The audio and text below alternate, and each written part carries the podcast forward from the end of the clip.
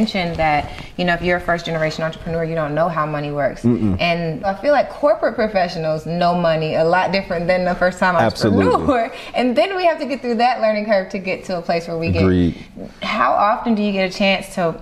Help people through that learning curve of now that you're you've able to create two solutions to the problem right. how often are you able to help people get through that big learning curve? I mean i help people every single day. So i say that to say that the approach i've taken because i've been doing it so while so so long I should say, I really try to get detailed into the weeds and show people step by step yeah. that it's as simple as making a decision now and then being consistent with that decision.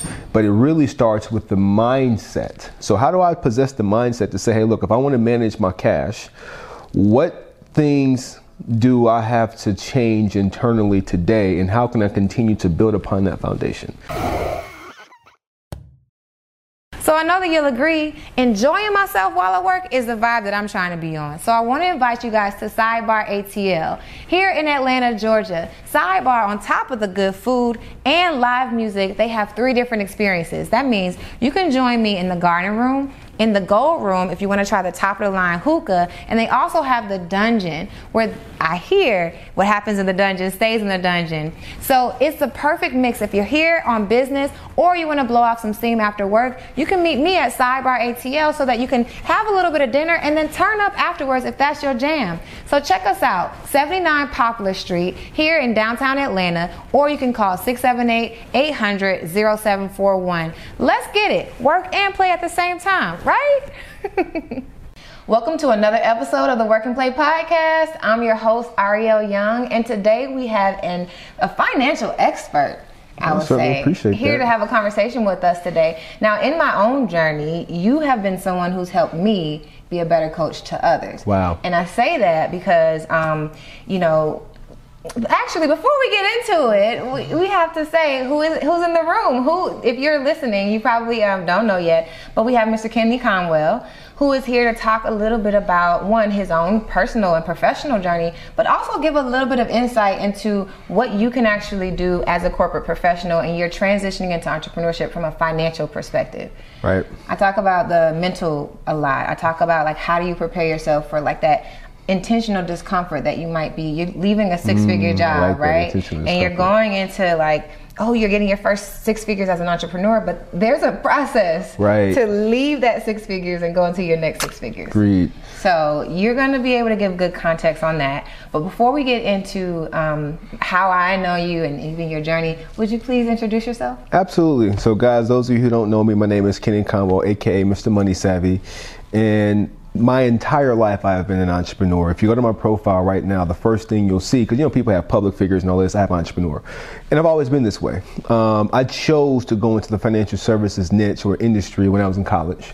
So right there at A&T, Aggie Pride, all my Aggies, right? I and um, you know, Aggie Pride. Yeah. But um, I've been in the financial services space. I started in college. I started my first company in college, and that's when I was introduced to the whole financial services uh, industry. And from then, that was like 2007. Um, we're in 2022. Man, I've been doing this for 15 years. Gosh. So along the journey, I've learned about business and entrepreneurship and um, been able to go out and form um, two successful companies. Um, one of them's name is My Money EDU. It's a financial okay. education platform, mm-hmm. and uh, we teach people how to build, fix, and maintain their credit, how to leverage business credit, and then also how to, if they want to start a uh, education business, how they can do that. Um, not necessarily make six figures, but how they can make seven figures doing this.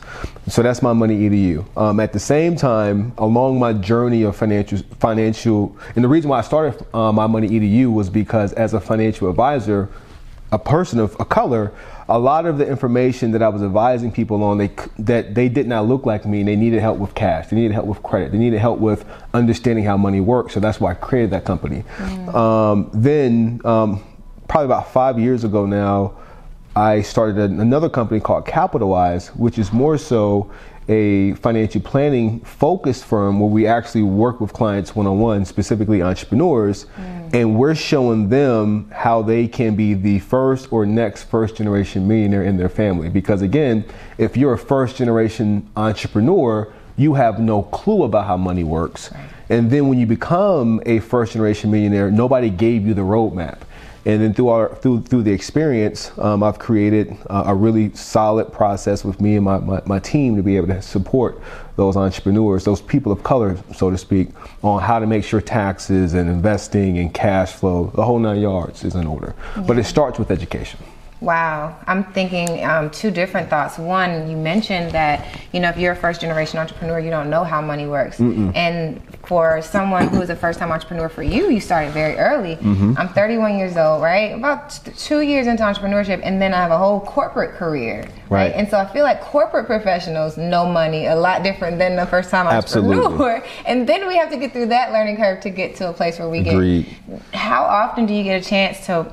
Help people through that learning curve of now that you're you've able to create two solutions to the problem right how often are you able to help people get through that big learning curve i mean i help people every single day so you know what i didn't share is like even with my money edu we've I think at this point it's about 35,000 people wow. who has joined our programs or started the journey. And um, again, my number is going to be a little off, so please forgive me. But I know it's about um, 4 million plus points improved, um, 400,000 negative items plus removed, um, probably close about 1,700 new homes, 3,800 new cars.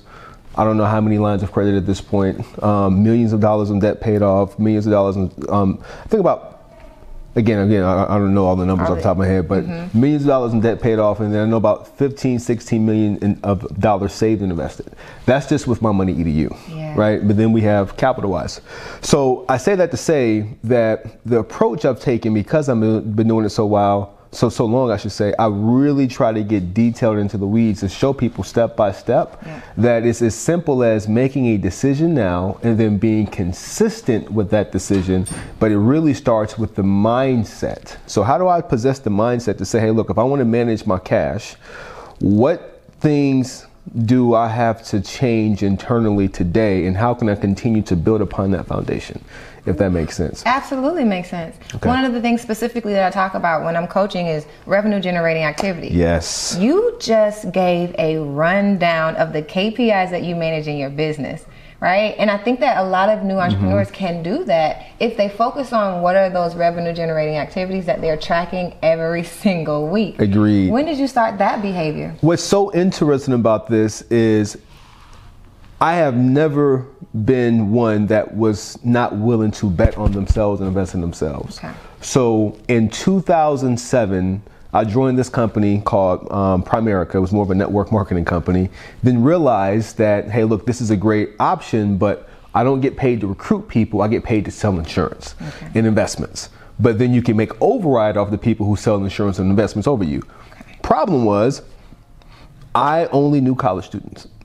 so I had to figure out marketing. So to go back to that question, I invested in this one guy's um, marketing training. Mm-hmm. And I think his name was Dean, Dean Dean Cipriano. I think that was his name. Okay. It was like 200 bucks, which is a lot of money in college, mm-hmm. but I bought it. And I'm going through this training, and he talks about this thing called BPAs and he called it big payoff actions. Okay. And he said, "Hey, look, you need to sell, market, or go play golf. Because if you're doing paperwork, if you're doing admin things, if you're not doing, he just liked to play golf, but he said essentially, if you're not doing selling and marketing, then everything else is irrelevant and that's when it really, really clicked with me that I need to learn how to sell and I need to know how to market, and everything else is irrelevant. Not saying you don't need to do those things, but if you do those things efficiently, then you can put a process in place to hire somebody to take care of the, the admin stuff. Because the problem is when you have a salary, it doesn't matter if it's a BPA or a small action. If it's a copy machine that you're doing or doing paperwork or if you're closing a deal, you're going to get that check. Mm-hmm. But when you don't got a check coming in, you got to focus on getting the check, mm-hmm. right? And that it was like 2008, right? When I uh, got that 2007 2008 and i was like man i gotta focus on bpas yeah. and that's when that journey kind of started and it kind of just evolved from there but that's when it really really first hit that's was then Are you still trying to get a leg up on your entrepreneurial career? Now, I told you about the morning meetup, the community that was created for the betterment of entrepreneurship. And we are cooking up some really cool things. Now, here's the thing if you join today, you can actually get in for 60% of the original price. So, if you join today, all you have to do is download the app, and I provided the link below so that you can join us. We have community, we have a book club, and it's the largest group that meets every single day, Monday through Friday at 8 a.m., to literally get a head start on entrepreneurship. So if you're still trying to grow, you don't know what your business is going to be, but you know you want to be an entrepreneur, this is the community for you. So check out the morning meetup, click the link below, download the app, and join us today. Now he said marketing, sales, or golf. Why did you decide not golf? He said I got to do marketing and sales. I just did marketing and sales, but it was like, but but I, I just never really got into golf. Even though I have golf clubs, it just wasn't ever one of those things that I did. But you know, I would just do marketing and sales and just more marketing. Mm-hmm. Um, you know, and, then I just became really passionate about really what I didn't say, and I, am still unsure or, or, unclear how I'm going to do this is eliminating the wealth gap in the African American community before yes. I pass away. Mm-hmm. Goal is 10%, but maybe it'll do more. So I just became so possessed with understanding money and wanted to help people that I would just do sales marketing and then just learn finance. Like that's all I would do. And then I would work out as well. Yeah. But the point is, sales marketing, go play golf don't do and so if you so what are you really saying is a, it's a double entendre hey look if you making enough money you can work less and make more money by going to play golf if you focus on the right activities yes right well, see here's the thing i asked you that question because um, early on in my career i decided to go finance Mm. And I, I didn't want to, I wanted to go wealth management because of the idea, like you said, mm-hmm. of bridging the wealth gap. I wasn't as informed. But as I learned about the career, it was a lot of the golfing that my, I went to UGA, so oh, we okay. we pushed a lot of like the networking and the golfing, mm-hmm. and I was I chose not to go that route because I'm like one, I don't feel like I have enough in common with these like white millionaires, and True. I don't think I'd be able to get the accounts that I need to be effective. Right. So when I ask you like why not golf, for me I didn't th- I didn't see that as a feasible revenue option for me right. to like be able to do that. That's an interesting perspective. I just didn't like golf, and I mean, and I and I and I um I noticed that if if if you got the sales and the marketing down pack, you didn't. I mean, not not to, not to say relationships don't matter because they do, but if you understand how to con, con, you know concisely communicate your message, mm-hmm. then and you and you're solving somebody's problem or pain, it doesn't matter if you've been knowing them for 10 years or 10 minutes. They're going to do business with you. Yeah. Right? I think you're breaking down a, a, lot here, and there's so much to unpack. So, in a short conversation, I'm, I'm going to see if we can squeeze enough Absolutely. life experience out of you so we can understand. So, going back to your decisions in college, right, to, um, to study finance and financial um, services um, in wealth management, right? What was your idea of success? Because you've been an entrepreneur all your life, but up yeah. to this point, we've taken the traditional path from right. K to 12 to college. Right. So, what was your idea of success at the time? My idea of success was when I leave A&T, I'm not getting a job. I'm going to do my own thing and just do a, become a full-time entrepreneur. Right? That was my goal, right? That was my idea at that time of what I would believe to be successful. And it might have been six figures, um, but that was it. Not to have to get, to, not have to do it the traditional way. Got it. Okay. And for you to have that perception, did you plan it out, or were you going to like? just try a couple things and, and see what popped. So what I started to do was um, I got my insurance license. My between 2006, actually it was 2006. Now that I think about this, is when I started this journey. It wasn't 2007. I actually got licensed in 2007. Mm-hmm. Um, I started this journey um, 2006, and when I got my insurance license that summer, 724 2007, I'll never forget that day. That was when everything changed because I can now literally start to make money because I was referring as a new person, you would have to have a sponsor, and then I was really because I didn't understand the game, making him money. Mm. So I probably made him like eight to ten thousand dollars referring him like my my network. But by the time I was licensed, I didn't have anybody else, right? So make a long story short, I just started beating the pavement while I was in college. So I would go to class, and I would literally, literally dress up every day So I'm like suited, booted with college clothes, but not college clothes, but I will wear a shirt, a tie, and a suit, mm-hmm. and nice shoes and nice socks. And I was in class. That's that's what I did. And then after I left class, I would go to networking events and I would prospect. I like straight up. That's what I was doing. And then I realized that um, you can become what's called a broker. So in 2008, I got linked up with um, which mentorship is so important, guys. Finding the right mentor. I wish, I wish I would have learned about or had a really good mentor then. I got linked up with people who saw my potential, okay. but they wanted to exploit it for their own selfish reasons. Ooh, come on. So, so I was getting connected to individuals who did not have my best interest at heart. Mm-hmm. That's a whole nother conversation. Having said that, though, I formed Conwell Financial Group um, in 2008. And then that's when I became a broker and I was just figuring it out. And then um, I, I, I, was going to networking events and then I ended up connected with uh, one of the Legal Shield representatives. And it was prepaid legal at the time. And then I realized that, oh man, it's a lot easier to sell Legal Shield than sell life insurance, than try to sell life insurance and then do Legal Shield. Why is that? Because I was able to sell college students because they were really big on identity theft protection. Okay. And then legal services like car tickets, you know, all kinds of things. And that was a lot more of a relevant thing to the market that I had access to. And then not to mention all the people I had sold insurance to. So I can like go back and say, hey, look, do you have a will? You don't? Uh, get a prepaid legal membership and then it was a lot lower and I can get paid faster. Okay. So I started to I started to really really sell and recruit people doing that. Um, so anyway, I think Were you a big fish in a small pond or um, were there other people on campus who were doing the same thing? There were two other people on campus that was attempting their their market entrepreneurship. Um, I go back and I look at what they're doing now, and they ironically both work for people now. Nothing against them.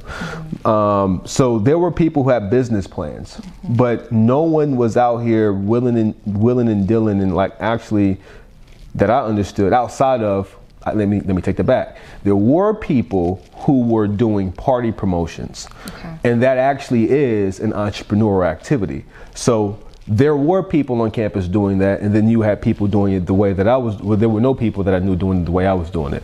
Um, and that was that was primarily it. You know, I started getting money. Like I wasn't a lot of money, but you know, two, three, four grand a month in college is right. Not struggling. Yeah, I was like getting to the bag. Right. Meanwhile, you got a lot of us who are scraping to get like food from the caf mm-hmm. and take it back to the house. You know what I mean? Yeah. it, it wasn't until like my junior year though. Like it was like my my junior going into my senior year. And what's funny is I actually started this organization. I just just I just realized I did this I started this entrepreneurship organization. I think it was called Young Entrepreneurs, or Entrepreneur Something, mm-hmm. in college, and I got I, I band I got a, a, group of other entrepreneurs together, and come to find out there was this other young lady who was doing Mary Kay at the time. Let's go. And she was one of the, she was a part of the network. Obviously, I was doing what I was doing. I had another um, buddy of mine. He was doing DJing, so actually I got to take that back. He was he was doing his entrepreneur activity, mm-hmm. and um, it was a couple other people who who joined this this band of entrepreneurs that we had we had created on, on campus. That's dope. Yeah. I was gonna ask. So Aggie is a, a, HBCU. Absolutely. And I come I come, I come from a PD, PWI, PWI, so I'm always curious about. There's a there's so many things that I've learned. The confidence that you learn, the mm-hmm. way that you learn to be a, a smart black person. Yeah. The the network that you learn to rely on. All of those things I'm really curious about. But then you throw in the entrepreneurial mindset as 2022 um, is, you know, we get over Corona. There's so many more entrepreneurs. It's so much more cooler now. Mm-hmm. What was it like for you to band together one a group of like-minded young Black people, right, and then two band together a group of entrepreneurs when entrepreneurship wasn't that cool? It was um, it was it was it was empowering, but also difficult because a lot of people, especially because I'm the college, I'm a college, mm-hmm. and, and, and in some cases, in some months, I'm making you know three. I think the yeah the best month I had was like five thousand dollars, right? And I didn't realize that. And then I then I got a really quick understanding of money management too, because it's just as fast as I was making, I was spending it. so I didn't realize. So you know, two things is happening here, but but you know, I'm I'm at a place where I'm making some fairly good money, and I'm in some scenarios making more gross money that I'm receiving in my bank account that some of these professors are receiving net. So it wasn't it wasn't as supported. Now I will say Mr. Heineman, I still remember him to this day. He volunteered every Tuesday and Thursday. And the thing I appreciate about A&T is that they created an entrepreneurship certificate program. Mm-hmm. So I found myself going to talk to the professors, but then those professors, although they were professors, they weren't actual full time entrepreneurs. So I gravitated to Mr. Heineman and I would always go and share things with him and I would just get my advice from him and I would really get my support from him.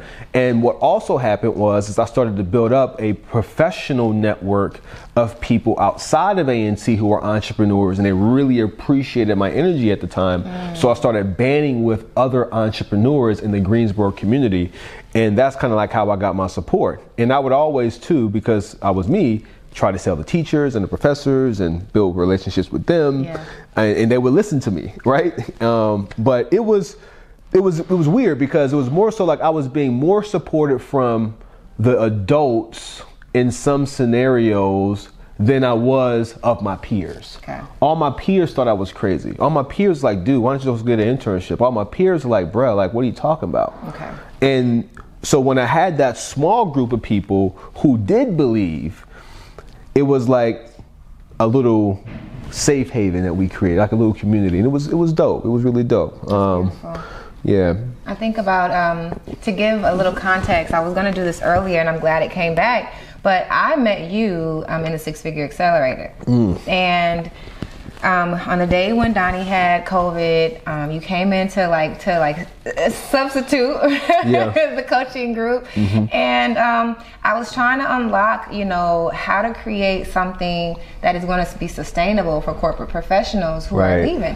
And I do focus a lot, focus a lot on mindset, and I do focus a lot on um, being mentally healthy.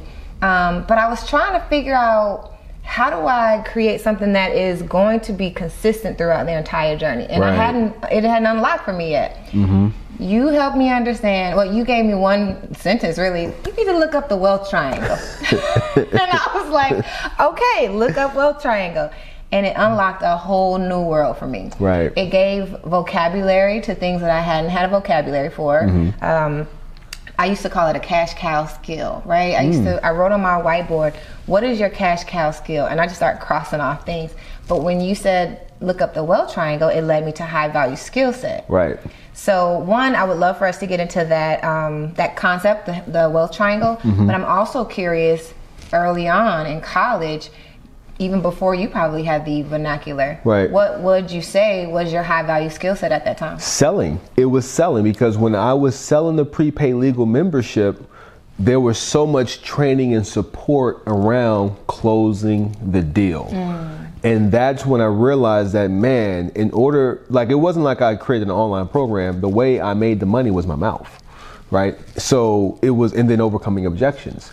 So that was really what I realized indirectly that hey, look, if I had the right prospects and I had so many meetings with those prospects, I would convert a portion of those prospects to hit my activity goals. Mm-hmm. So then it, be, it stopped becoming emotional to me and more so just say, look, if I meet with this many people and talk to this many people, XYZ amount of these people are going to do business with me, and then the other people who don't do business with me, if I continue to follow up with them, um, and that was the thing I got from that one training. You want to follow up, follow up till they buy, die, or tell you to go to, mm. right? Mm-hmm. So that was like literally what I ingrained that in myself. So now I'm like, I'm doing all this prospecting, and now I start to now not only create, and this is when I learned about customer relationship management systems, guys, or CRMs right? I learned that a CRM can actually become an assistant for you before you get an assistant. Mm. So that's when I learned it, man. And, and I just, I, I did not stop. I just kept that there. I was gonna say unpack that a little bit because I, I, think I know what you mean by that assistant. Okay, can, but unpack that a little bit. How can your CRM become an assistant? that's you? a good. That's a good point. So if you're brand new in business and entrepreneurship, the thing you got to understand is sales is the name of the game. Period. I don't. We all are all selling. So so in order to, and everybody's not going to be ready to buy right now, right? People don't care what you know until they know how much you care. Mm. which means if you have a solution to solve someone's issue, but they say, I'm not ready to do business right now, can you follow up with me in two weeks? Well, because you're a human, you're going to forget to follow up with them in two weeks. So what you do is, is you set it up in your CRM system and you say, follow up with, remind me to follow up with them in two weeks. And let me type the notes, has a baby, having a baby, blah, blah, blah. So now when you call them, hey, just reaching back out to you, how's XYZ doing? People don't care about how much you know until they know how much you care. So what did you do? You typed a note about whatever it was that they had going on in their profile and then you're reminded two weeks to follow up. So now you start to build up a pipeline, and what the CRM does is it helps you keep notes and keep track of your pipeline in your business so that way you can be efficient and effective with doing business with those individuals at scale. So instead of you having to have multiple sticky notes and forgetting about the follow up with the person, you may come on two weeks from now, and this is another thing I learned is that two weeks actually happens fast in business. So two weeks is going to be here in two weeks, but it seems like it's not going to be two weeks, but it's going to be like, man, it's already two weeks. So you may not have a lot going on two weeks from now, but because you put in your CRM to follow up with all of these people, you may have eight follow ups, 10 follow ups two weeks from now. Yeah. And then a portion of those follow ups, I'm going to say, yeah, I'm ready to do business.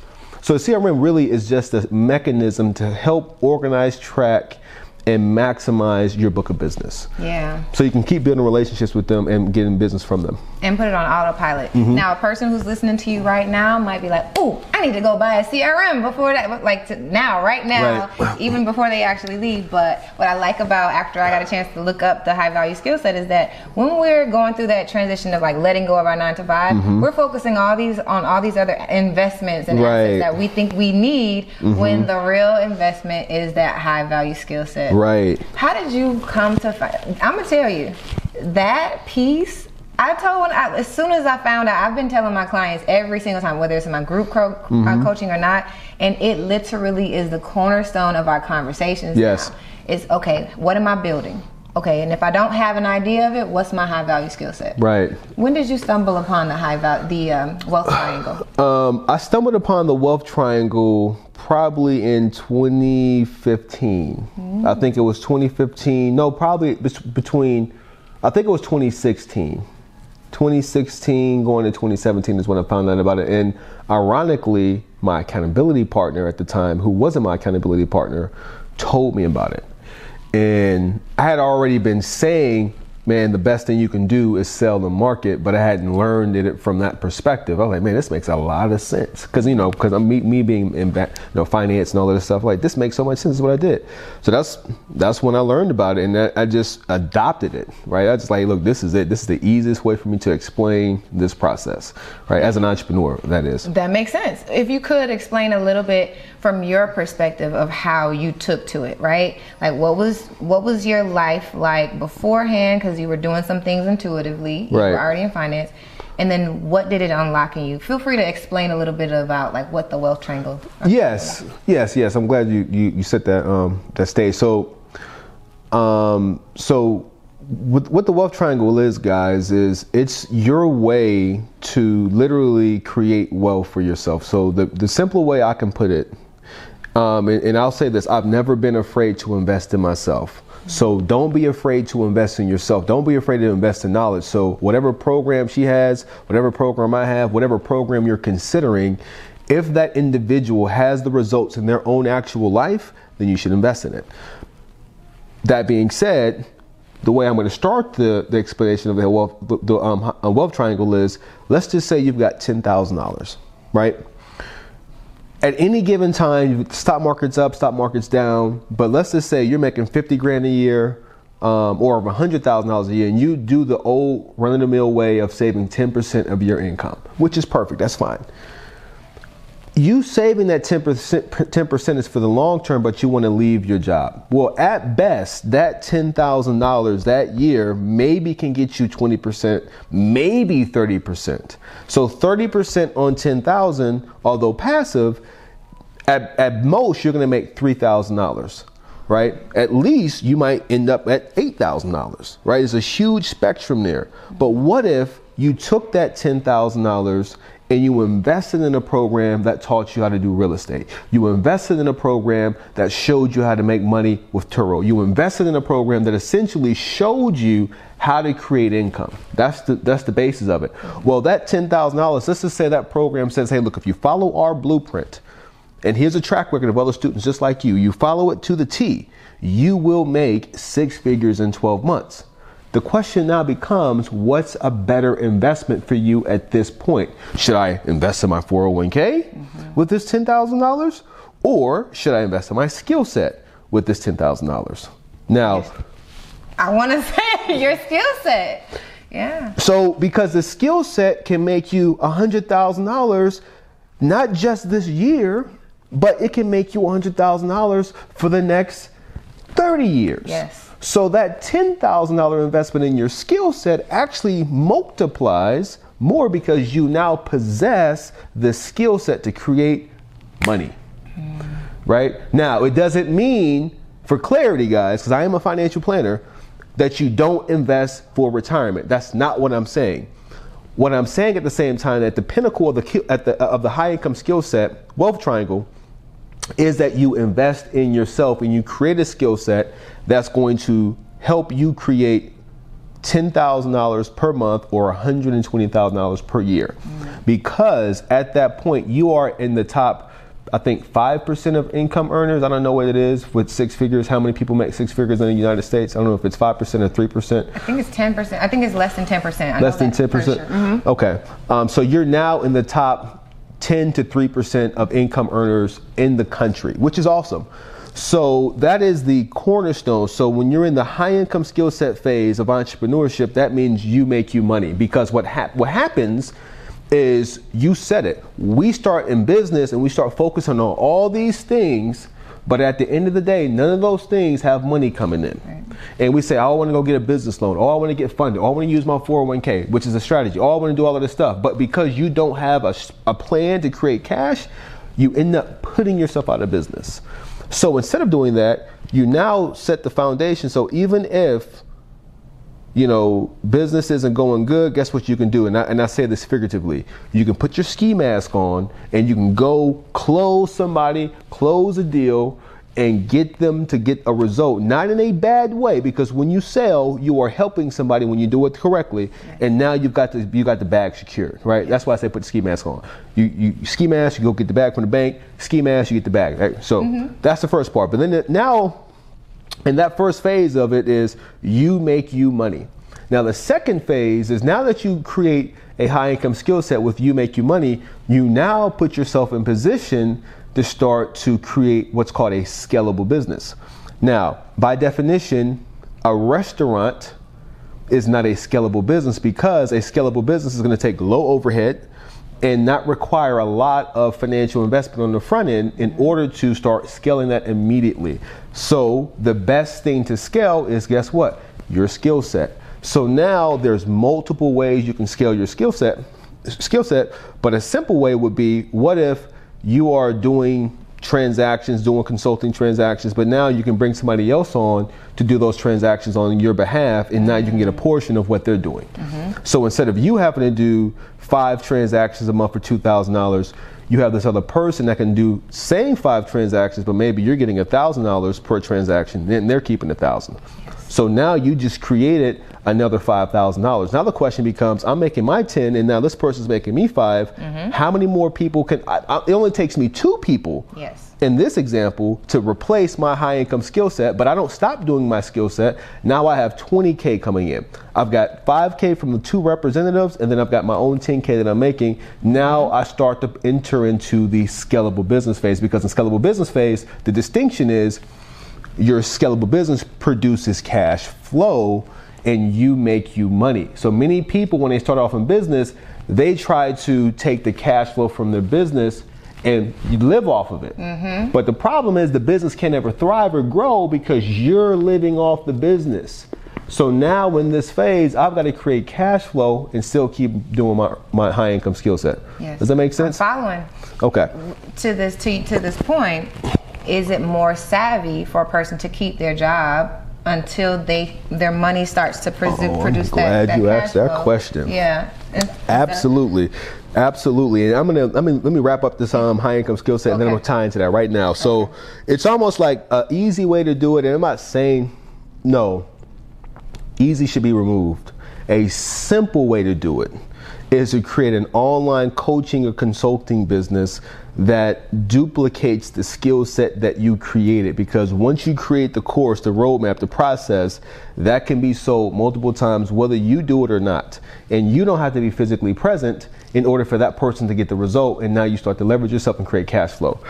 The bottom of the wealth triangle, all that says is you want to take a portion of your cash flow take a portion of your income and invest in high return assets like real estate, like the stock market. So you're not taking all the income, but what that does is builds up your net worth. So when you look at it and you're building wealth, assets minus li- liabilities equals net worth. So I've secured my own income. My cash flow from my business is producing cash flow. So I've secured cash. And then now I want to take a portion of my cash, take a portion of my income, and invest in a high return asset that's going to do what? Build up my net worth. And it needs to be conservatively making you 10 to 20, 10 to 13% rate of return. Okay. So to go into this, when you're in high income skill set phase, and I recorded a video on this, when you really, really start to get into it, the high net worth phase is like long term. But if you're in scalable business phase and you figure out, hey, look, if I put a dollar into advertising, but I can get five dollars out, why would I put my money in the stock market? Now, I'm not saying to be a stock investor, but if I'm saying that I can put a dollar in my scalable cash flow machine mm-hmm. on the beginning of the month, and then that dollar turns into five dollars, then it makes sense to keep investing my money in the scale in the scalable business because I can get people, I can get staff, I can get processes to continue to grow that thing out the water. Yeah. Right? But still take a portion of that money and invest in my high income skill I mean my um, high return assets. So going back to your question, when is it appropriate or how does that individual transition from their job? I've got some clients um, that had made almost a million dollars in their business before they walked away from before he walked away from his job. And his wife is still working right? But the way i break this down is when should i walk away from my job? Like what's the number? So the simplest way to do it is you could say well if you can create 10k a month personally then that 10k a month would replace my income theoretically. Theoretically. but there are other expenses like benefits, medical taxes, and all these things. So, really, the way I break it down is the profit first model. Those of you who have not read or looked into profit first, I highly recommend you get that book. Yes. But I'm gonna break it down. So, let's just say your business, let's just say you've got to replace a 10K a month income. Well, if you've got to replace a 10K a month income and you want to go full time, this is the most strategic way to do it. We're going to break down how the profit first model works. When you do profit first, you want to you want to have a total of four accounts. You want to have an income account, mm-hmm. and your income is where all of your income from your business flows. Okay. You also want to create what's called a profit account, Okay. hence the name Profit First. And these percentages can change, but if you're starting out, it's not going to matter. 20% of all of your revenue goes straight into profit regardless. So if your business made $10,000, what's 20% of 10,000? Two thousand dollars. 2000 so mm-hmm. 2000 is going into a profit account Okay. right out gate mm-hmm. now what we're gonna because profit is a habit we made profit a habit now we're gonna take another 50% of that $10000 Okay. And we're gonna put that towards operating cost. Okay, got it. That's the third account. that's the that's the third account. Okay. so our operating costs are going to take care of payroll marketing admin whatever that you need to operate the business. So we're at 70% right now mm-hmm. right?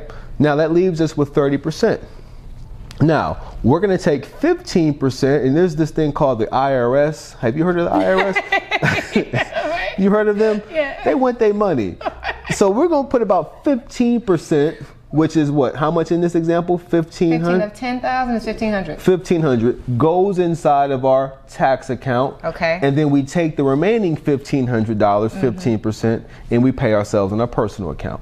Okay, so that's five. The, the that's but uh, it would be five, but the pers- the, the the fifth is your real personal account. Got so you're paying your personal account mm-hmm. that fifteen percent. So the business has four Right. accounts, and I still am a person, so I have my one account. you have your one account, so you pay yourself that fifteen hundred. Okay. And you can do this. The simpler way to do it is on the first and the fifteenth. So you you add up all the deposits that you had between the first and the fifteenth, and you do these percentages, and then you add up all your p- deposits in, from the sixteenth to the end of the month, and you do it that way. Now the question becomes, well, Kenney, I can't live off of fifteen hundred bucks. Right. Again, I don't want to keep using the ski mask example, but since we started this, guess what you got to do? Put your ski mask Put your on. ski mask on, and you need to get some more deals, get some more bags flowing until the 15% you are paying yourself is enough to meet or exceed your expenses. Because now you walk into a financial situation that's totally different. Because again, you, if you keep doing this, you're going to walk into cushion, taxes, operating expenses, and now you can start to forecast Yeah. and think about hiring somebody versus hustle, hustle, hustle, hustle, hustle, and start to disrespect yourself for deals and people you have no business doing business with, Yeah. right? Whew, you said that F word. People don't understand. Like a lot of times when I say the F forecast, Mm-hmm. corporate professionals might be like, "What? I can forecast my income?" Because a lot Absolutely. of times the thought is, I have to get rid of my value of stability or my value of security in order to be an entrepreneur. But what you just built into this profit by by using the profit first model, you can go into entrepre- entrepreneurship and maintain your level of security. Absolutely.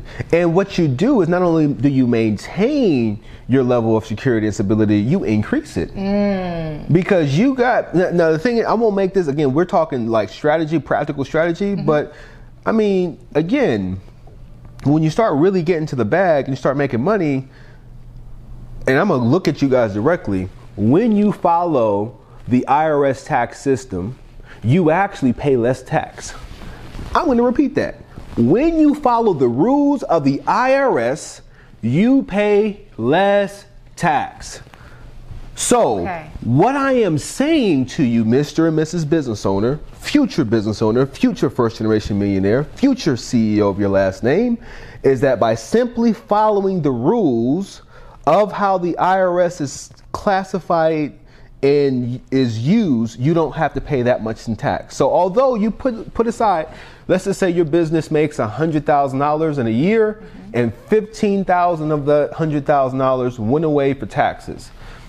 You might pay fifteen thousand dollars in taxes, or you might not pay mm. fifteen thousand dollars in taxes. And why am I saying this? There are so many deductions and entity selections and investment vehicles that you can reappropriate as a business owner and mm-hmm. not pay tax because you pay tax on net profit.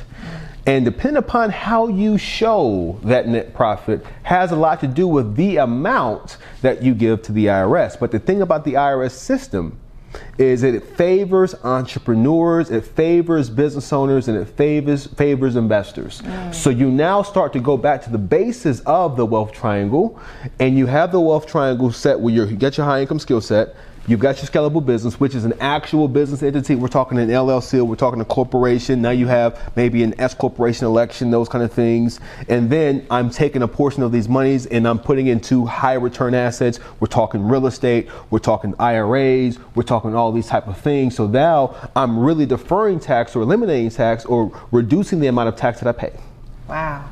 So you really increase your net worth at the same time doing it this way. and increase your stability. Yo, I understand if you need to listen to this and pause it real quick where we are and take a note. That this might be an actionable step right now for somebody to turn off the podcast and go take action.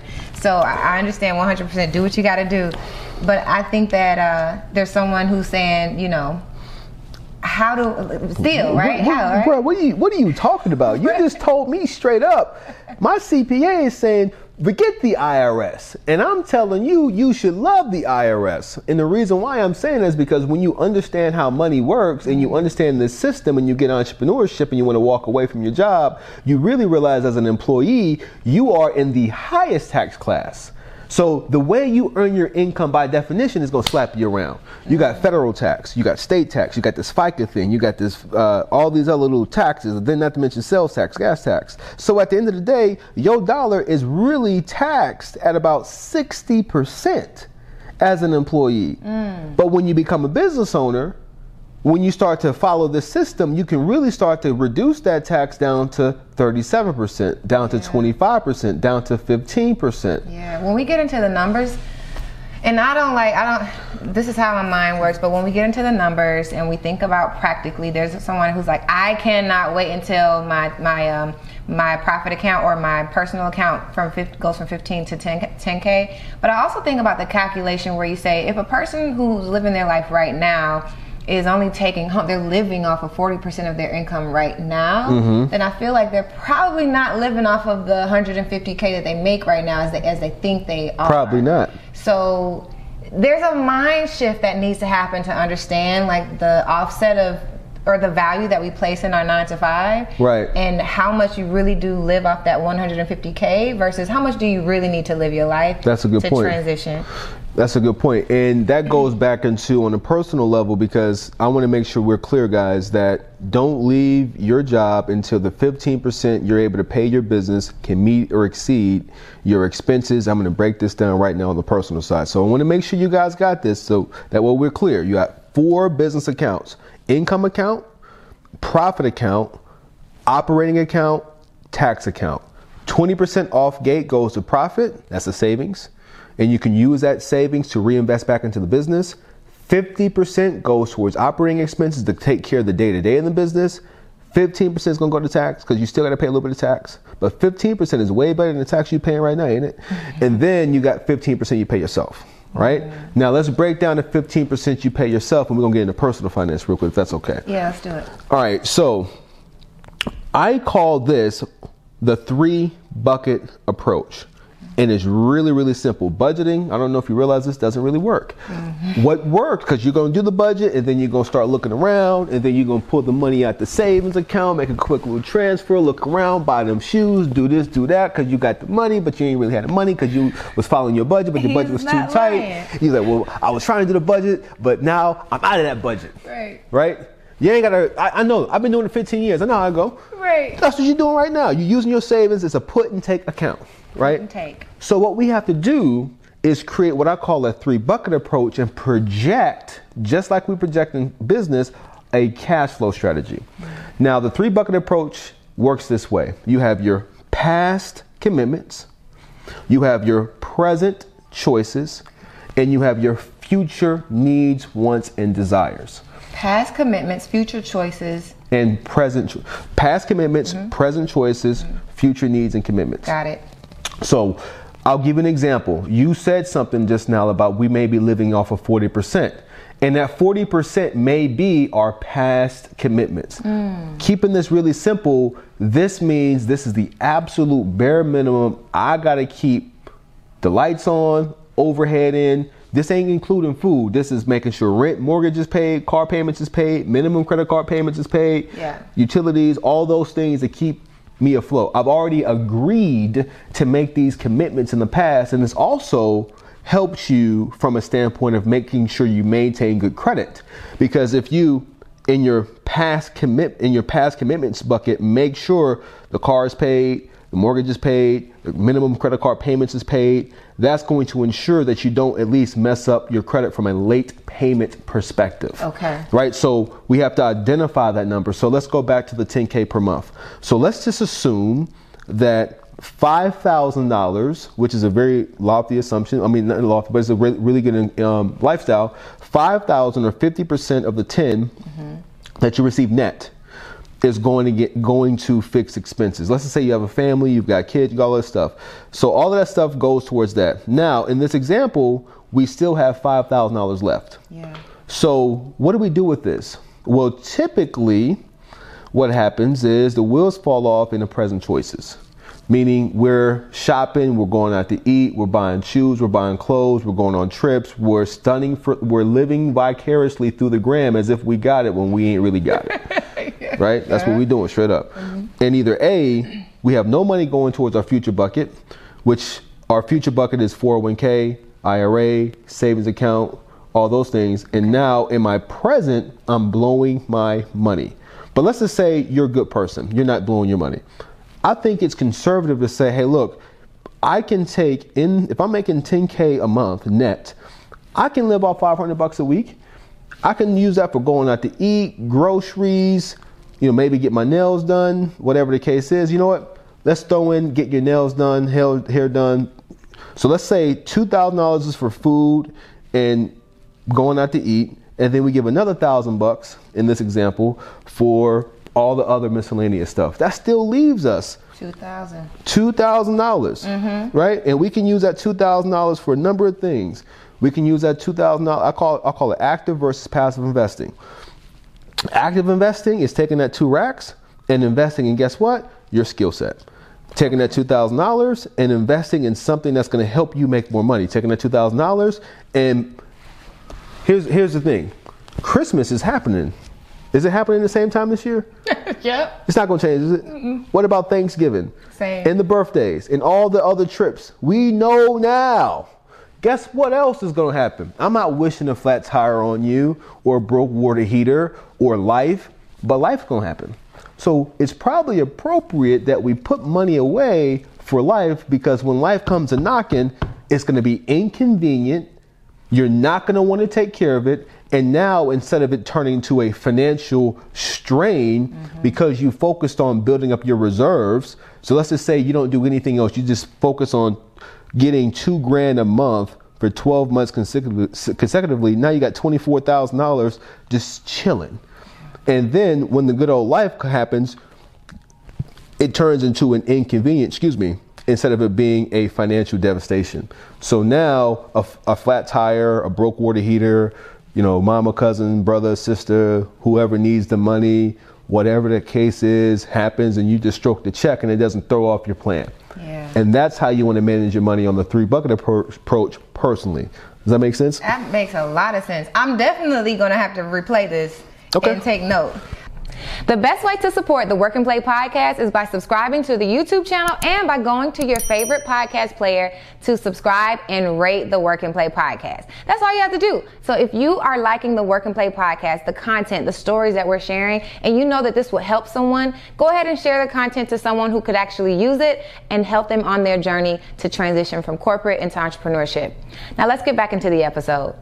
Uh, but it, it makes a lot of sense as you speak about it. And and when you live your life in that systematic type way, like you said, it turns something that could be a crisis for some people mm-hmm. into just like you said, an inconvenience. It's just an inconvenience, whatever. It's not a big deal. You got the money. Yeah. Now back into your story. Before we started the episode, you were saying like I never had a job in my life, right? Nah. And I got we got. Well, I have. I had. I've had a job, but I got fired from all of them. even even but Yeah. even more interesting, right? Right. And and you you know you we have to get into that part of your story because um, one there are people who may not feel like oh that's possible or that's impossible, and so I think that hearing your mindset and how you actually like lived your own career is helpful for people to understand like okay so. What's possible for me? Like, what's the mindset that I need to shape in order to do this? So the first thing I highly recommend, I'm gonna recommend books. The first thing I recommend is personal development, and it's daily. You know, I'm, I'm assuming you brushed your teeth this morning, you got you took a shower, you did all those things. It's like a daily thing. On the journey of entrepreneurship, you've got to feed your mind every single day. So instead of feeding it with music, you want to redirect that and start feeding your your your mindset with what's possible. So there's a book I'm going to recommend. The first one is going to be called um, um, was a couple of them, right? Um, the first one is is uh, it's not called the morning meetup. That's actually a podcast. The Miracle Morning? Miracle morning. Mm, yeah, mm-hmm. I still miracle morning. I cannot. you- Are you? I love the miracle L L and Crown. I think. I- Yep. Sorry. Miracle I messed that Morning. Right, you you want to get that book. Another book I'm gonna recommend is called The Compound Effect. So the Compound Effect is very similar to the Miracle Morning, but that book literally changed my life. I was aware of the Compound Effect because of uh, prepaid legal But that is going to be another thing that I recommend because I'm only saying this to say that what I what I've done is I've always been a reader. I've always listened or read books, and it helped me from a mindset perspective realize that when I don't feel like doing the activities, yeah. I made a commitment to the activities, so I'm still going to do the activities whether I feel like it or not. Yeah. So that was very very helpful. So you know, along my journey, when I first you know, my, my first job I got in high school, and it was at this company called Advanced Auto Parts. And at the time, I was cutting grass, and I was making two to four hundred bucks a weekend just cutting grass. And then I went and got this job the, the traditional way, and I worked all this week, and I got a check for three hundred dollars. I'm like, man, I'm out of this. Like, so I kind of like when I went to A and T, I quit that. I never went back, mm-hmm. and that was my first job. Now at A and T, I didn't really have a hustle like I did in North Carolina, which was cutting grass and washing cars. So I had to figure something out. So I ended up getting another job at this company called Express. Um, and I had that job for a few months. And then I kind of like was like, man, you know what? I'm kind of out of this. So I got out of that job. And then I learned about something called Cutco. And then. Oh, yeah that's like Vector when I was Vector. It was Vector Cutco, right? They said fifteen dollars an hour, and I was like, man, fifteen bucks an hour back at the you know um, years ago. That was a lot of money. So it was saying either fifteen dollars an hour or if you or commission. So I started selling knives.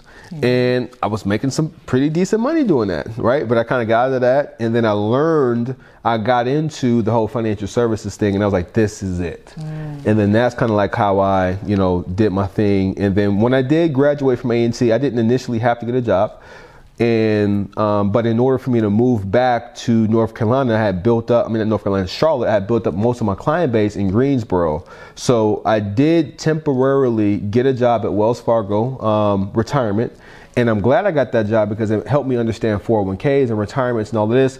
But I was there for four months and I quit, mm. right? And I quit after I bought a brand new car, and I had just bought a brand new car. I even used the pay stubs to get approved for the car and I quit. But it's like I can't do this. And then that's when I went full fledged into, um, and I was still doing my like insurance stuff on the side and my prepaid legal stuff okay. on the side. But that's when I went full fledged into um, financial services entrepreneurship. Okay. And at that point, you know, I just I joined a company in Charlotte. It was like a, one of those things where you're in business for yourself and not by yourself.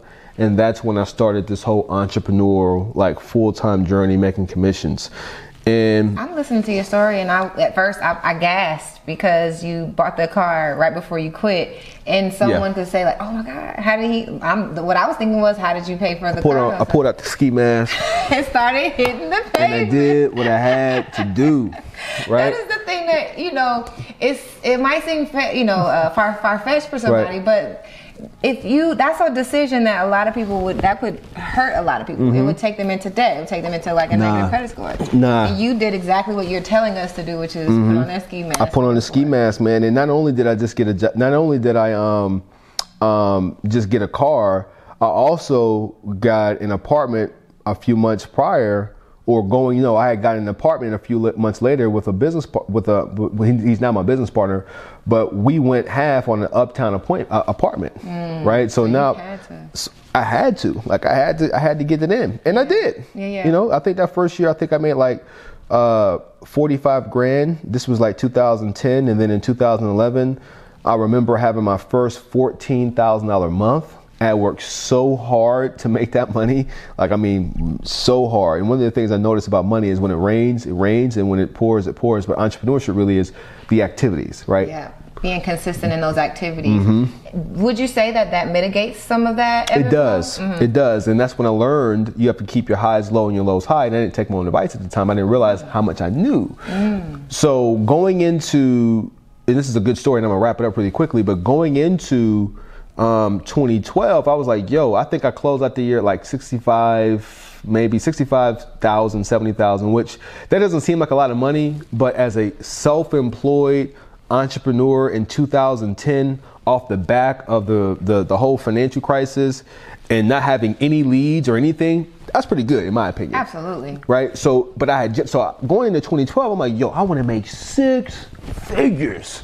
Right, that was my goal, and I stopped doing the daily activities that got me the money to focus on one deal that was going to make me uh, well, collectively, it was one of one of the deals going to make me hundred thousand dollars, and another deal is going to make me like forty thousand dollars. So these two deals were going to make me over hundred and forty thousand dollars, mm-hmm. and I had a chip on my shoulder because it was like uh, they were showing favoritism in the firm and giving other people accounts. I'm like, you know, I'm coming for that guy.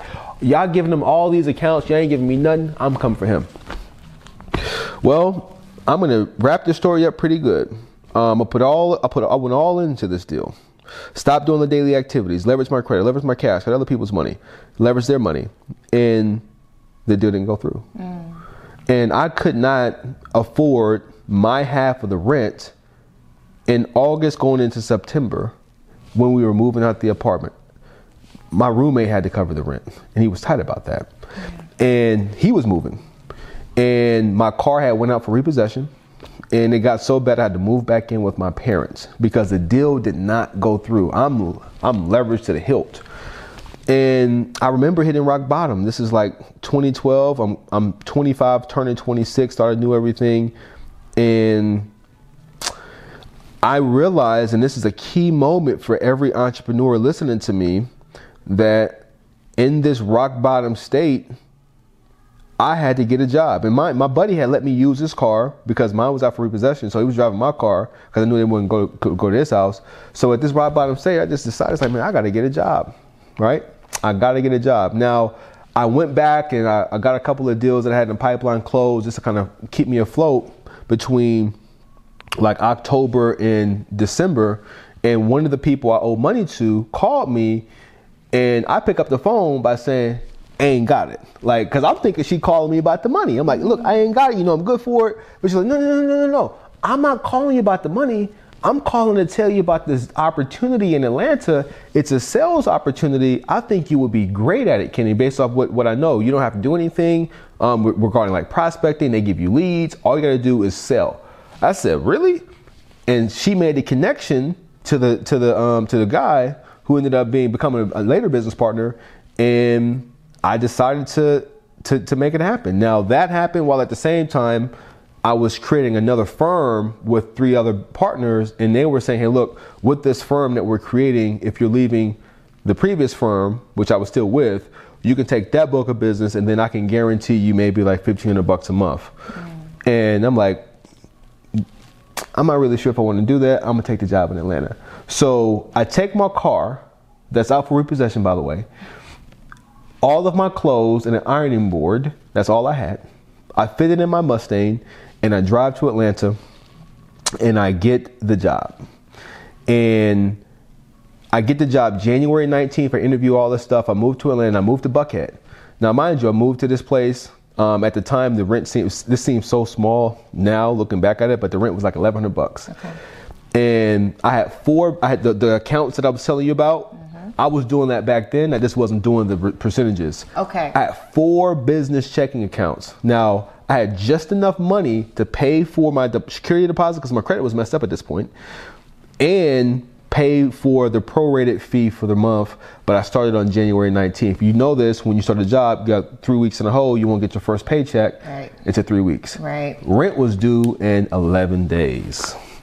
So what I had to do was I had to overdraw my bank accounts. Oh. I, over, I was with PNC at the time, and PNC would let you take the cash out. I overdraw all my bank accounts mm-hmm. to make my first month's rent, and I am below broke. I'm not even. I'm past broke. All of my checking accounts are negative, but I had a sales job, and at that point, you, you got paid 15 bucks an hour or commission. I got one base check, and then every other check from that was straight commission. And then I dug myself out of that financial hole and ended up making um, close to $90,000 that for 2013. And the majority of it was just getting myself out of that hole. And while I'm in this apartment, instead of buying a bed and a couch and all this stuff first, I bought a desk. So I can keep doing my side hustle while I'm still working at this job, a sales job. And then eventually I bought a couch, and then I bought a bed, and then I got myself out of the hole, and then I was able to get my car from not being repossessed and pay everybody back. And that's when I really, really started back with this whole entrepreneurship deal because in September of that year, I had already planned to walk away from that job. Now, in September of that month or this year, I was also the number one salesperson at the company.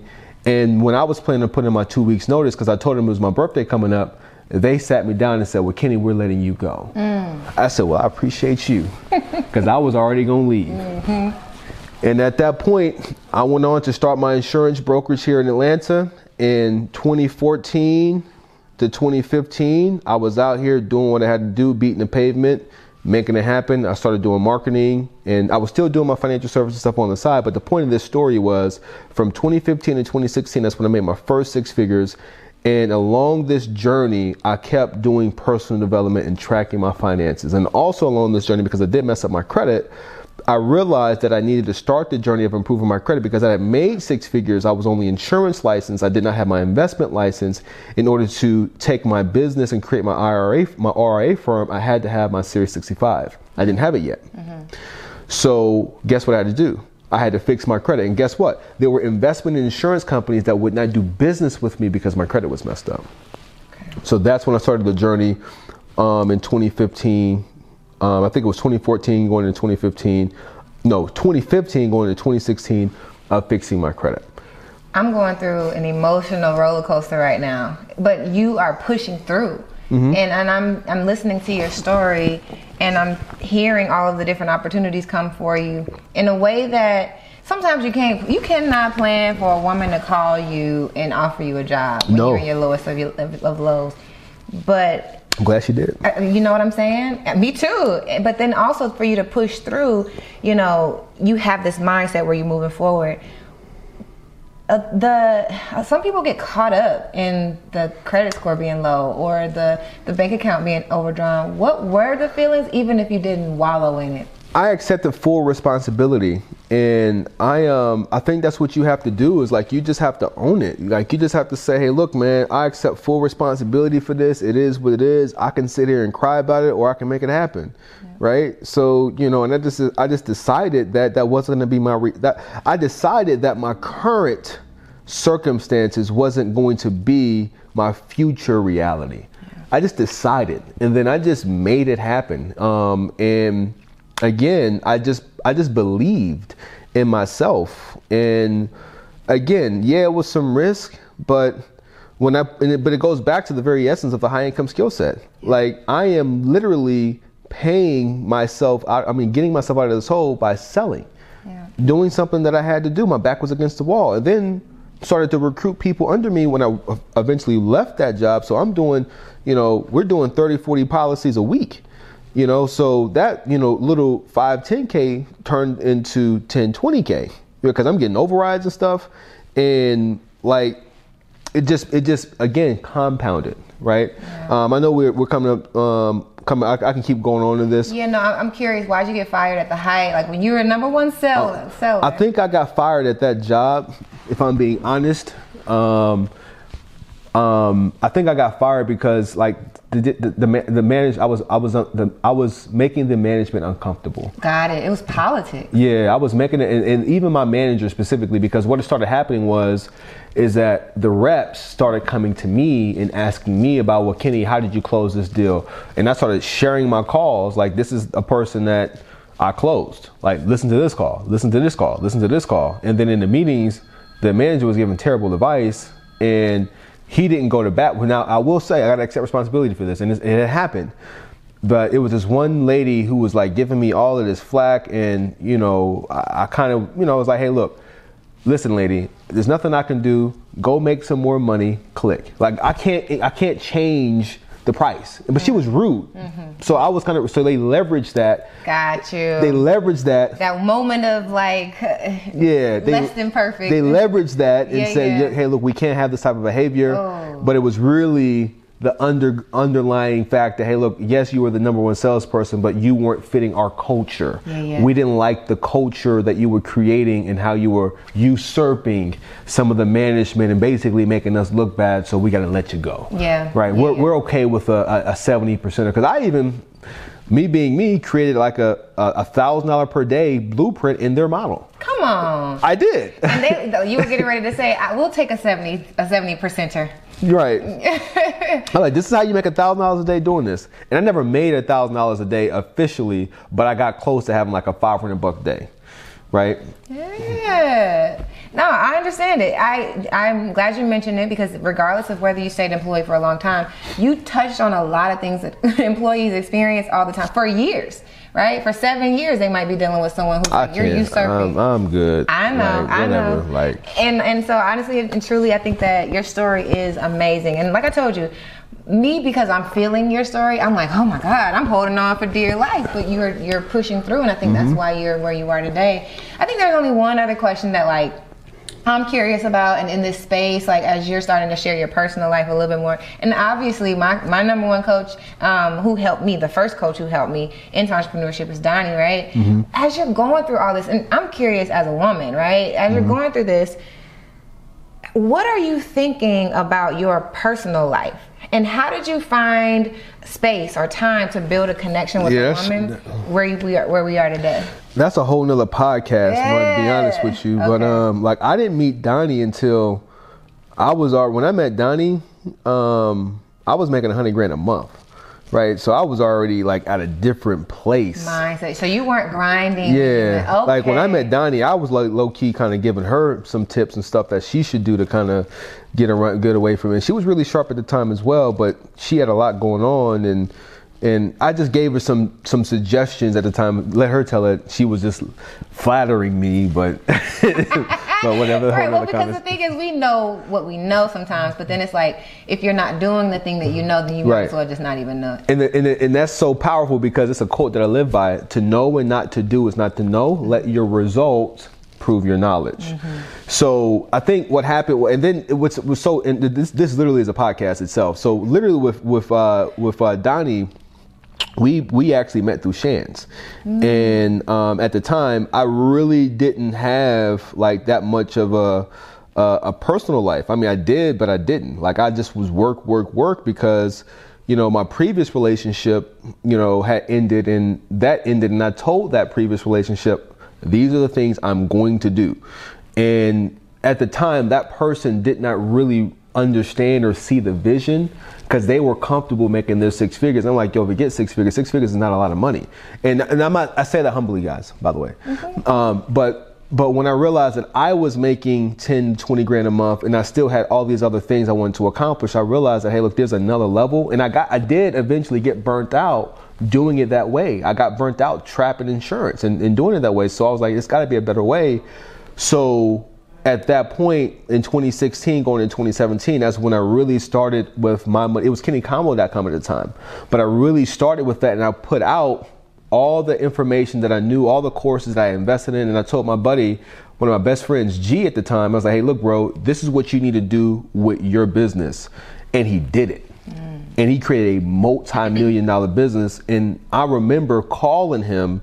He had made like forty, fifty thousand dollars. This is like in 2016. Like I'm out in the I'm out in the hood. He's like, yeah, I made forty grand today. I said forty thousand dollars.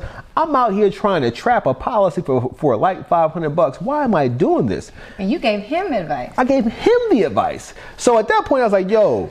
Like I gotta put my money, I gotta put my um, money where my mouth is. My back was against the wall, so I did that, and that's when I went in and I created KenneyConwell.com and my digital program, and I haven't looked back since. In that year, going into 2018, you know, I think I had made over 200, close to a quarter million dollars that year, between 200 and 250. I don't remember the numbers exactly.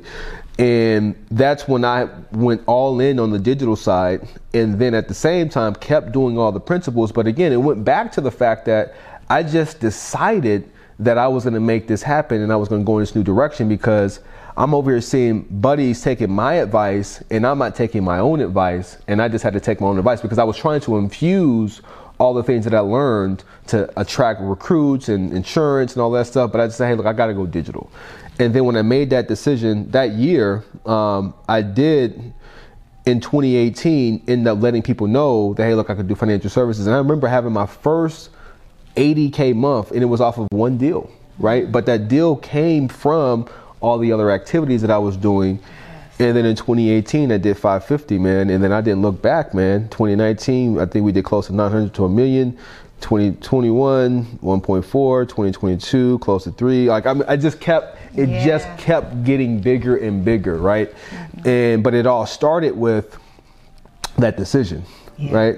Um, so, You anyways, never lose track of the activities. You Right. always you always come back to the activity. Always, but I, I went off on a tangent, and uh, because you brought something up about my, my significant other in our relationship, and it mm-hmm. it started when I was in that 2019 phase, doing. I think I did do a million. I did that 2018 going to 2019, going into a million dollar year, and I told her straight up, I I could we need to go find a text message. Hey, look, if you're not talking about spirituality, working out, this, I ain't got time. Like I don't know what what because we had we had linked up for a little. We we spoke on the phone because Shan was trying to link us up because I knew what it took. Right, I knew what it took, and I was like, "Man, like I ain't trying to do this." Like straight up, um, I wish I could find a text message. She's like, "Well, I don't know. You think you talking to? What makes you?" I just said you were cute. I didn't say I wanted to be with you. And that's kind of like how we started our relationship off. Like, hey, look, I'm not, I ain't about to BS, right? So we can try to make this happen, but and then we kind of like, it just kind of just evolved from there, right? Um, That's important. I think that that's exactly what, in terms of the Work N Play podcast, um, and as a woman, and as I am on my journey to build the life that I want as an entrepreneur, Mm-hmm. to hear what I'm hearing is what I'm hearing is because you had gone through your grind years, right? You were in a space where you you knew what, how to communicate even what exactly you wanted to be in your life. Mm-hmm. And then there's a woman. I understand uh, for men it's not who, it's when, and for women it's not when, it's who. And so you went through your grind years. You knew what like what you wanted to pour into your life and what you wanted to like plant seeds, and you communicated that, right? So you were at a point where you were ready to bring that in, and even still, it had its like relationships Yeah. ups, ups and downs, and I'm sure that that's that's the whole podcast.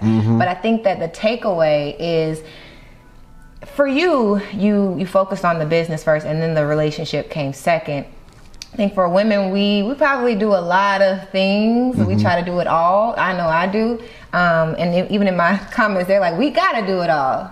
Uh, but I think that for the, the takeaway is that like it came a point where even as a woman, there was a man who helped us even get clear in in what the business and I'm saying us because you're a representation of a man who right who could be um, on his grind and we are living our work and play life and then we build something that we're we're um, proud of together. I think that the takeaway is that for a man he might focus on the grind yeah. and a woman is bringing in a little bit more of we would have to listen to both podcasts to be Yeah, we, we probably would, and, and but you're you're right, and, and it's and it's interesting about this, and all my fellas that is uh, listening to this, I highly recommend you listen to a book and women um, called The Superior Man. It's a very very that book. Oh, you do? I do. It's a very interesting book. It's it's really powerful, and it's, it's actually very true about masculine and feminine energy. I mean, the thing is, is as a masculine male, I still do have feminine sides and feminine energy, and as a feminine female, you still do have masculine sides and stuff. But it's the polarity. But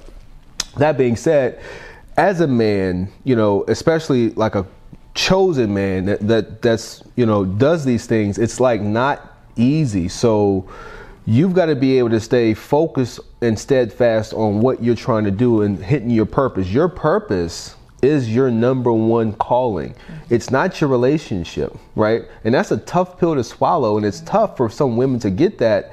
But they will indirectly, secretly resent you if you put them higher than your purpose, Yeah, right? exactly. Yes. So you gotta be, you gotta realize, fellas, that your purpose is the number one thing. And if you don't know your purpose, don't get involved with a woman mm. because now you're going to be leading her because she's going to follow you, and that's not fair or cool to do that. So get your stuff together first, and then go and try to get the woman. Right? And if you are going to do what you're going to do physically, it's a two way street. Don't manipulate the woman into making her seem like she, you, want to do this when in fact you just want to do the, the activity. Hey, look, she's a woman. Hey, look, just be upfront with her. Hey, look, I, this is where I'm at. This is what I'm looking to do. Let her set the stage, and now she's now she got a decision to make. Either she gonna be like, yeah, I want to deal with that, or no, I don't want to deal with that. But even from a deeper level, you still shouldn't even set that stage because it's still you're the leader, right? And she's only gonna follow you. What women do is I, I made this video about this, and it's very similar with women. All money does is amplify. All credit does is amplify. And what you give a woman, she incubates and amplifies, which means if you give her chaos, she's gonna cuss you out. If you give her sperm, she's gonna give you a baby. If you give her a house, she's gonna give you a home. So if you're unclear and you are chaotic in your mess, when you latch that onto a woman, she's going to amplify and return back to you what you give her. So you've got to be at a place where you are solid on what you're looking to do before you get entangled physically because you're your and I said this before, there's a difference between your emotions, your feelings, and your physical desires, and I'm talking to men. Your emotions will have you making bad decisions and doing all kinds of stuff that you have no business doing. You're gonna get emotionally hijacked. Your feelings, your actual feelings, are your intuitive self that is connected to your higher power that's infinite. And when you get that feeling here, oh man, I, I, I should have listened to myself. I felt this, I felt that. That's really God trying to communicate with you. But if you're not doing the daily discipline of study and prayer and all this, when that feeling and that voice speaks to you because you're so emotionally hijacked, you can't hear it. Mm then your desires, fellas, because that's what you're doing, your physical desires, you're thinking with that head. Now, this head, you're leading this woman with the physical desire. So you might physically want her, not be, and knowing your feelings and saying, I got a bad feeling about her, but my emotions and my, my, my desires is move, making me want to move forward. But then you ignore what God told you to do, now you're doing something and you're perpetuating a cycle that should be ended. And it stops, it starts and stops with your self discipline. Now, a lot of people are going to challenge me on this and you're not going to want to hear this. But another thing that you have to understand how to do is redirect your sexual energy. Mm-hmm. Fellas, you've got to redirect that energy that you want to release and redirect that into your creative energy, your creative self. So that means not going out here and doing those activities and redirecting that towards your purpose. And then latching on and letting a woman who should receive your seed receive the seed and help you amplify that. Otherwise, you're going to continue to attract the same exact thing that you are.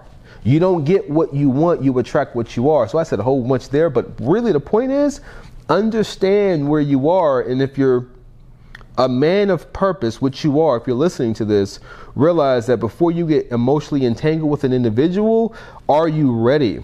And you're not going to find the perfect partner, and that individual is going to bring out sides of your personality, which that's another book, Spiritual Partnerships. I highly recommend you listen to it.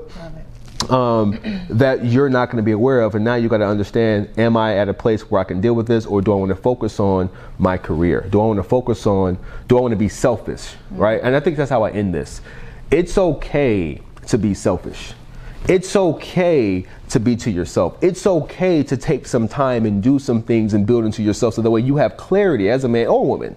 So that way, when you do enter into that union, you have done the work necessary so that way in that side of your journey that you're able to take it to the next level yeah that's a perfect way to close it out perfect way to close it out i could not have asked you any better questions and you could not have gone off into any other tangents better than that i think that um, even though it might seem well hopefully you guys know at this point i get into relationships i get into business i get into the the finance of it all um, and so hopefully you guys can understand that as you're building your life of work and play as an entrepreneur, as a woman or a man, specifically as a woman, because I think that you just kind of spoken to me in a way where, um, you know, the life that I'm creating, I can actually focus on myself for a little while. Yes, you know what I mean? It's okay. That's actually really uh, freeing. So the last thing I'm going to say is for, and, and, you can speak about this uh, financially as like financial advice or as life advice, but for someone who is making their journey, they're making that transition from one financial foundation to another financial foundation. And the reason I frame it that way is because you're wealth management. But what would you say to that person who is on their journey to make that transition, um, and they need to figure out like how to make their next step? Um, go back and listen to what I talked about regarding the high income skill set. What we talked about. Mm-hmm really follow the profit first model and then really apply the three bucket approach model because that I mean that is the blueprint. Is so blueprint. if you follow that, you'll you'll be at a good place to be able to be successful. I would Um, even wrap that up from a, a life experience. He one thing that he said that I picked up is believing in yourself. And I know it sounds really Right. um, weird, but you said that personally. I think professionally, you Mm-hmm. guys got the three bucket system, so you got everything you need. If you have any other questions, if something that Kenney said to you reached you, and you are like, I want to continue following this man, I want to support Kenney. How can they connect with you? You guys can connect with me on Instagram at Kenney Conwell. That's K E N N E Y C O N W E L L on Instagram. Um, also, Mr. Money Savvy on Facebook. And um, I, I drop not a lot of content, but I have a lot of content on my page. So feel free to uh, connect with me there.